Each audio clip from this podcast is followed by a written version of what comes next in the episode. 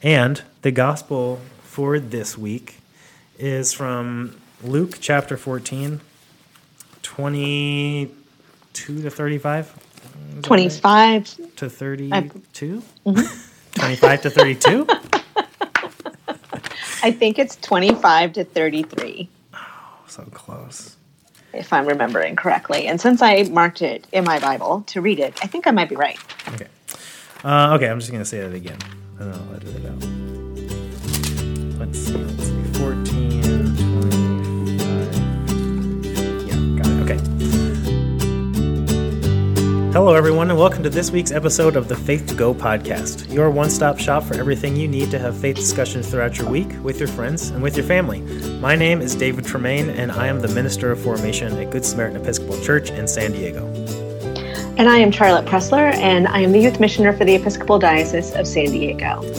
And we usually have with us Maya Little Sonia, who is the Youth Minister for St. Paul's Cathedral in San Diego. But she has a scheduling conflict today, so she is not with us on the podcast. With us in spirit, as always. Yes, and missed in physical presence. Very, very much missed. But I'm sure she's having a great day wherever she is, and I'm sure she's going to listen to this podcast. You know, she got to know what we talked about. But we will have a third point for Maya today, and Charlotte and I are gonna make it work. So, thanks everybody again for tuning in. This week we are in the week of Sunday, September 8th. Which is proper 18 in year C for those keeping track with their liturgical calendars, still in the Gospel of Luke. But before we get to the Gospel today, we are going to check in about our Faith2Go Instagram poll that we put up last week, which was based actually not on the Gospel we talked about last Sunday, but the Sunday before, which was Jesus healing the woman who had been bent over and physically ill for 18 years on the Sabbath. And so we talked about the gospel, or I put up a portion of the gospel and asked the question, based on the story, what must come first, healing or freedom? And we talked on the podcast about, you know, Jesus talking about like freedom from oppression and bondage, being kind of the metaphorical sense of the story. Not just necessarily physical healing, but physical well-being and freedom, emotional and spiritual freedom from oppression. And so my question was, based on the story, what must come first, healing or freedom? And the winner, just barely, it was almost 50-50, but it was 60-40 for freedom over healing. But it was really, really close. And I asked the question that way because it says in the story that she was bent over and was quite unable to stand up straight. When he saw her, he called her over and said, "Woman, you are set free from your ailment," which I was interpreting as freedom first. And then when he laid his hands on her, immediately she stood up straight and began praising God. And that was, like, to me, the physical healing. Mm-hmm. And so I was just thinking about, you know, in terms of thinking about it, like in that kind of metaphorical social justice context. That was my question. I also think that was the healing it could go with the freedom component being almost the mental healing, mm-hmm. knowing that someone has seen you and is offering you this visibility and healing that is then followed by the actual physical healing. So freedom, setting your mind at peace, mm-hmm. and then healing, curing what ails you. I think that there's a lot of ways that we could look at what freedom and healing mean. Right. And I also was thinking about it in terms of, like, right now, in terms of racial reconciliation, especially in the United States, but, you know, generally around the world, all those kinds of racial and cultural reconciliations. There's a lot of, I think that both freedom and healing are important components, but to me, it's like if we're gonna put off freedom from oppression until we've all healed, then it's just kind of like doing the very thing that Jesus is trying to ask us not to do, which is delaying freedom. Mm-hmm. Because the healing process and the reconciliation process, that is like lifelong. That's going to go on forever and ever and ever. But there are real things, real actions to be taken that can lead to more and more freedom and just and equitable societies. But again, that's not to say that they don't go hand in hand with the healing, because like hearts and minds need to be healed and changed, especially for those in positions of power and privilege in our country, especially before mm-hmm. Along the way, while both happen. But So thank you, everybody who voted in the poll. If you didn't vote in the poll, we would love for you to vote in the poll this week. We want to hear from you. So if you have any questions or comments or stories from your week of faith discussion, you can either direct message us through Instagram. You can also contact us at faith2go@stpaulcathedral.org, or you can go to the website and contact us through the website. You can also subscribe to the website, and then you'll get an email notification every time we post our Faith2Go resources. And if you're a subscriber and a member, you can comment on those posts. Like every week, all of our Faith2Go resources are based on the gospel. You can find them all at www.myfaith2go.org. So the gospel for this week is Luke 14:25-33. And Charlotte is going to read it, and then we are each going to share a point from the gospel and then collaborate on the third point, which will be Maya's point. So Charlotte will read it, and then we'll get into it. Excellent. Luke chapter 14, verses 25-33. Now large crowds were traveling with him, and he turned and said to them, "Whoever comes to me and does not hate father and mother, wife and children, brothers and sisters, yes, and even life itself, cannot be my disciple.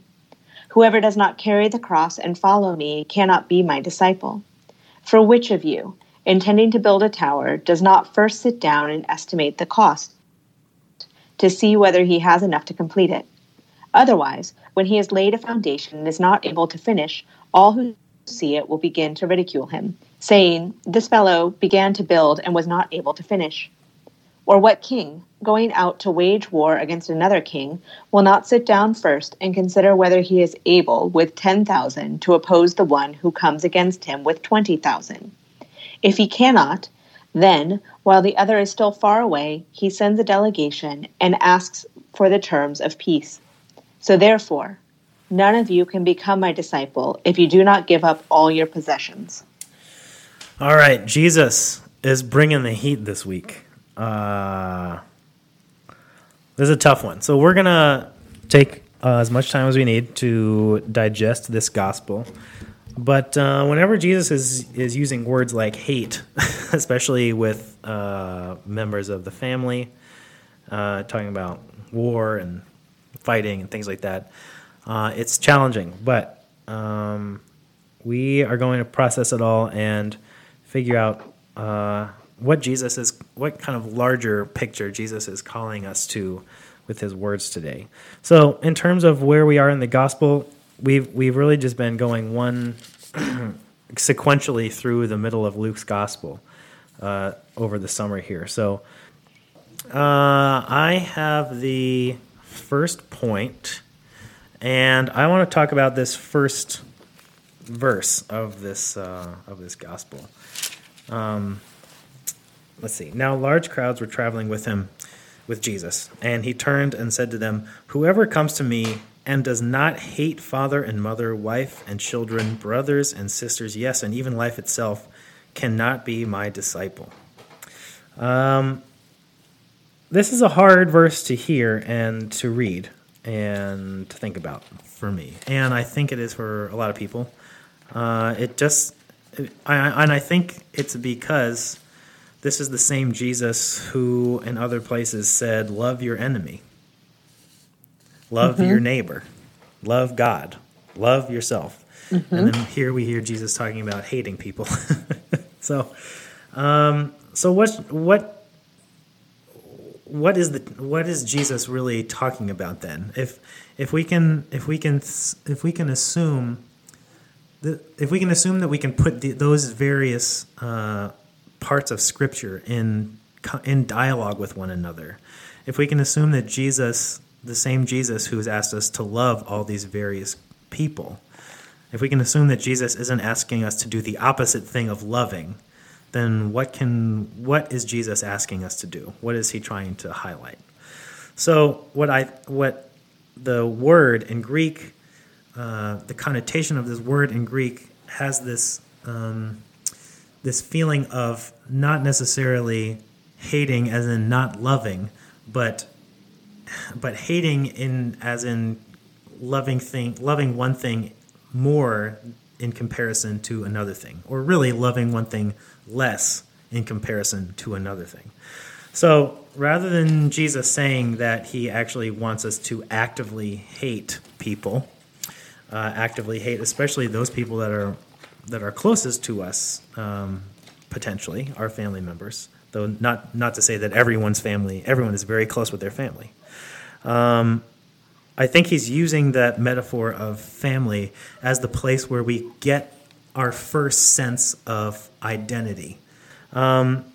To me, Jesus is saying that as long as we love that individual identity, that first identity, we will not be able to live into the larger identity that we have as children and family members of God's family.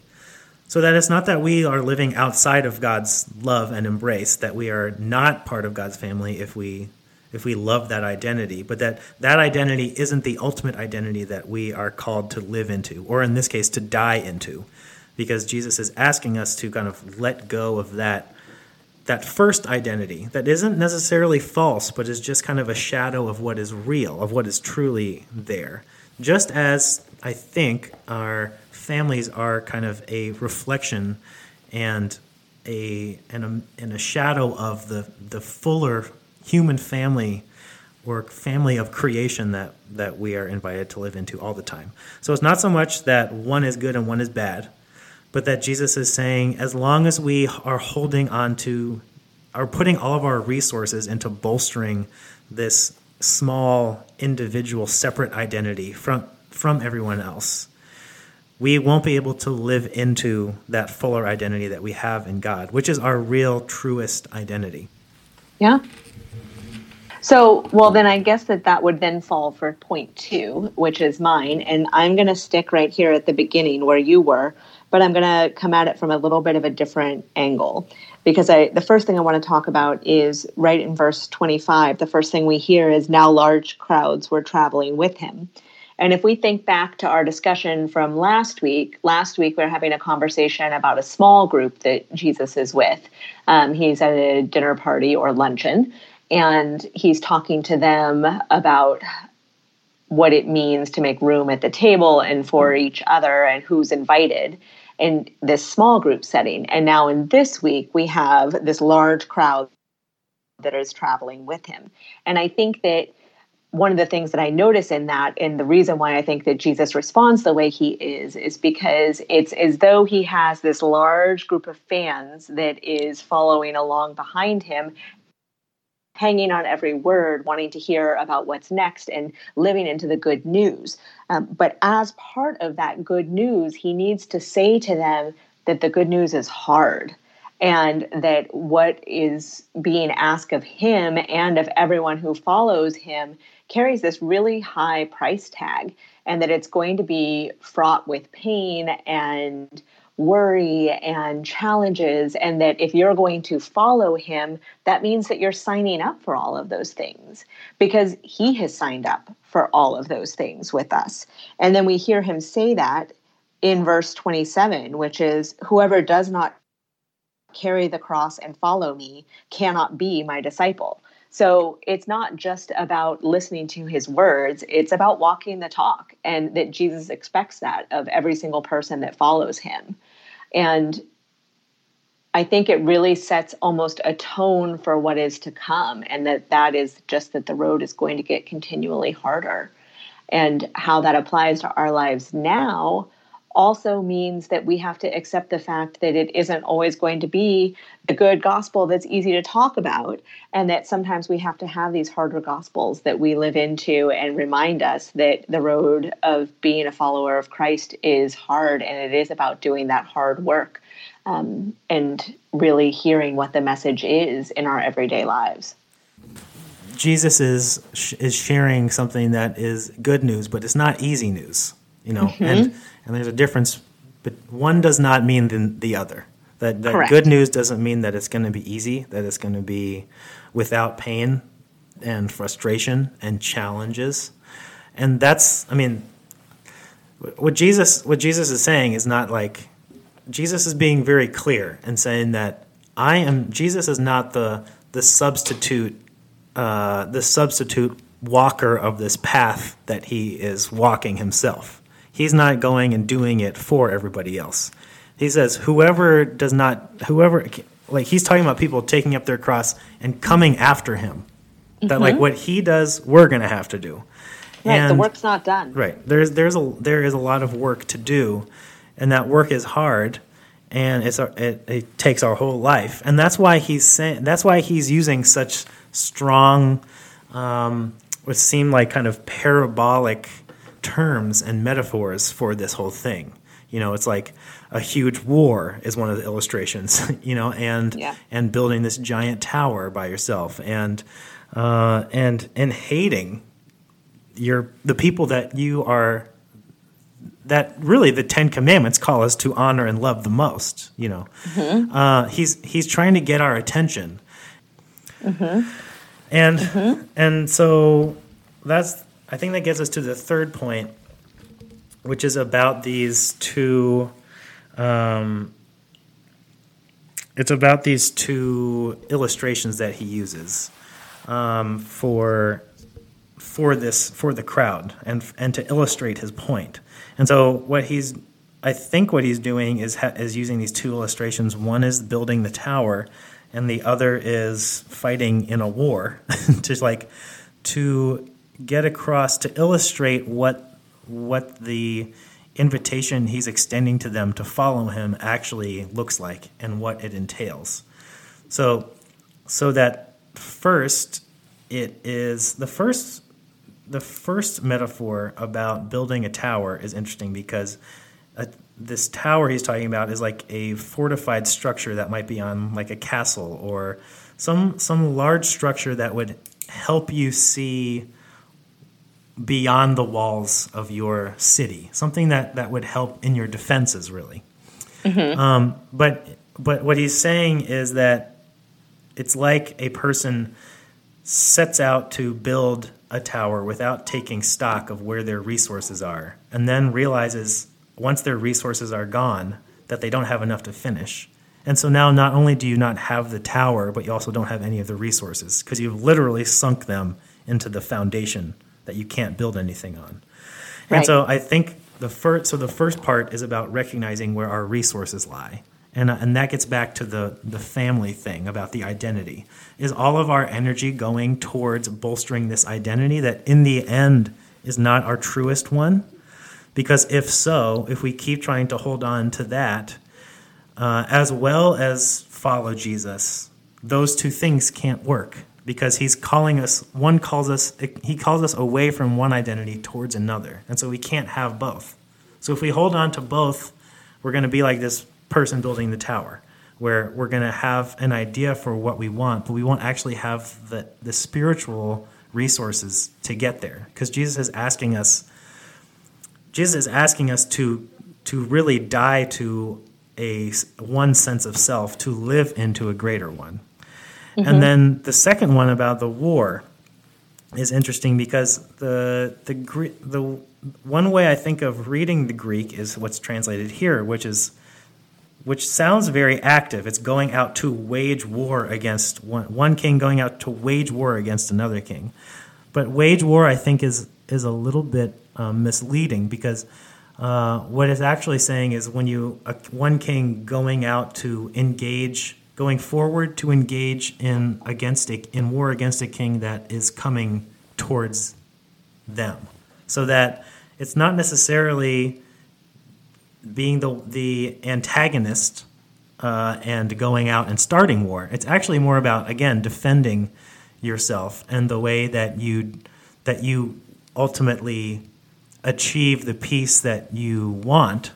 And in this case, it's to give up. It's to surrender. So it's a king going out and surrendering, knowing that there is not, that the like physical resources that they need are not enough to defeat the enemy.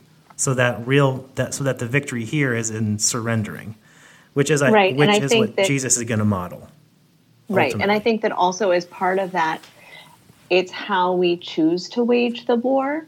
So this surrender is definitely a piece of it, but I also think that in all of the teachings that we see that come from Jesus, he talks over and over again about how we love each other, how we love God, how we love our neighbors, and that the greater way in which we wage this war is by loving those that are hardest for us to love, that it doesn't come by wielding a spear, but it comes through loving each other, that we're able to conquer what it is that needs to be, and that conquering can look like surrender and can look like peace when we come together. But it is only when we come at it not with weapons in hand, but from a place of love. And love can be hard, and love can be difficult, and love requires a tremendous amount from us, but that the way in which we're called to this war and how we wage it successfully is through this deep and abiding love that God has for us and that we are called to share with the world. Yeah. Okay, so that's 3 points. 3 points. Yay. Number 1 point was mine, and it was about this first verse about hating family and friends and children and wives and things, spouses, and the way that Jesus is not necessarily calling us to hate people, but to try to call us and invite us to a deeper identity than the one that we construct through relationship with others, that we are called to something deeper, an identity that's deeper than the identity that we have in other people's eyes, and that's the identity that we have in God's eyes and the way that we were created to be.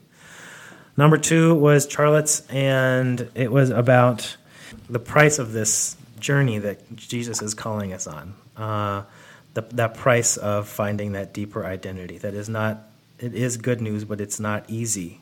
And it's going to require a great amount of our spiritual and emotional resources in order to do. And then number 3 kind of followed from both of those, about those 2 illustrations at the end. And that the way that Jesus is calling us to do this is, number 1, to take stock of where are those emotional and spiritual resources lie, and where our intentions are, as well as to recognize that there is a kind of countercultural, upside-down way that Jesus is calling us to go about doing this work in the world, which is a kind of nonviolent, surrendering, yet active pursuit of peace and truth and love. Mm-hmm. So, having heard that conversation, Charlotte is going to read the gospel one more time and see if you hear anything different this time through. Luke chapter 14, verses 25 to 33. Now large crowds were traveling with him, and he turned and said to them, "Whoever comes to me and does not hate father and mother, wife and children, brothers and sisters, yes, and even life itself, cannot be my disciple. Whoever does not carry the cross and follow me cannot be my disciple. For which of you, intending to build a tower, does not first sit down and estimate the cost, to see whether he has enough to complete it? Otherwise, when he has laid a foundation and is not able to finish, all who see it will begin to ridicule him, saying, 'This fellow began to build and was not able to finish.' Or what king, going out to wage war against another king, will not sit down first and consider whether he is able with 10,000 to oppose the one who comes against him with 20,000. If he cannot, then, while the other is still far away, he sends a delegation and asks for the terms of peace. So therefore, None of you can become my disciple if you do not give up all your possessions. All right, thanks everybody for tuning in this week, the week of September 8th, Proper 18 in Year C. Thank you for being part of this week's Faith2Go podcast. Make sure to send us any of your questions or comments or stories from your week of faith discussions. You can do that through Instagram at Faith2Go, where you can make sure to vote in our weekly polls and follow our feed, where we post a lot of helpful content for your week of reflection.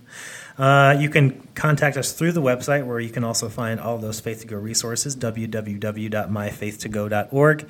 And you can email us directly, faith2go at stpaulcathedral.org. And make sure to go rate and review this podcast. Also, interesting note, we are now available on Stitcher, which is another podcast hosting app. You can download that from your phone, or you can find it online. And until next week, we say goodbye. Goodbye, everyone. Bye, everyone.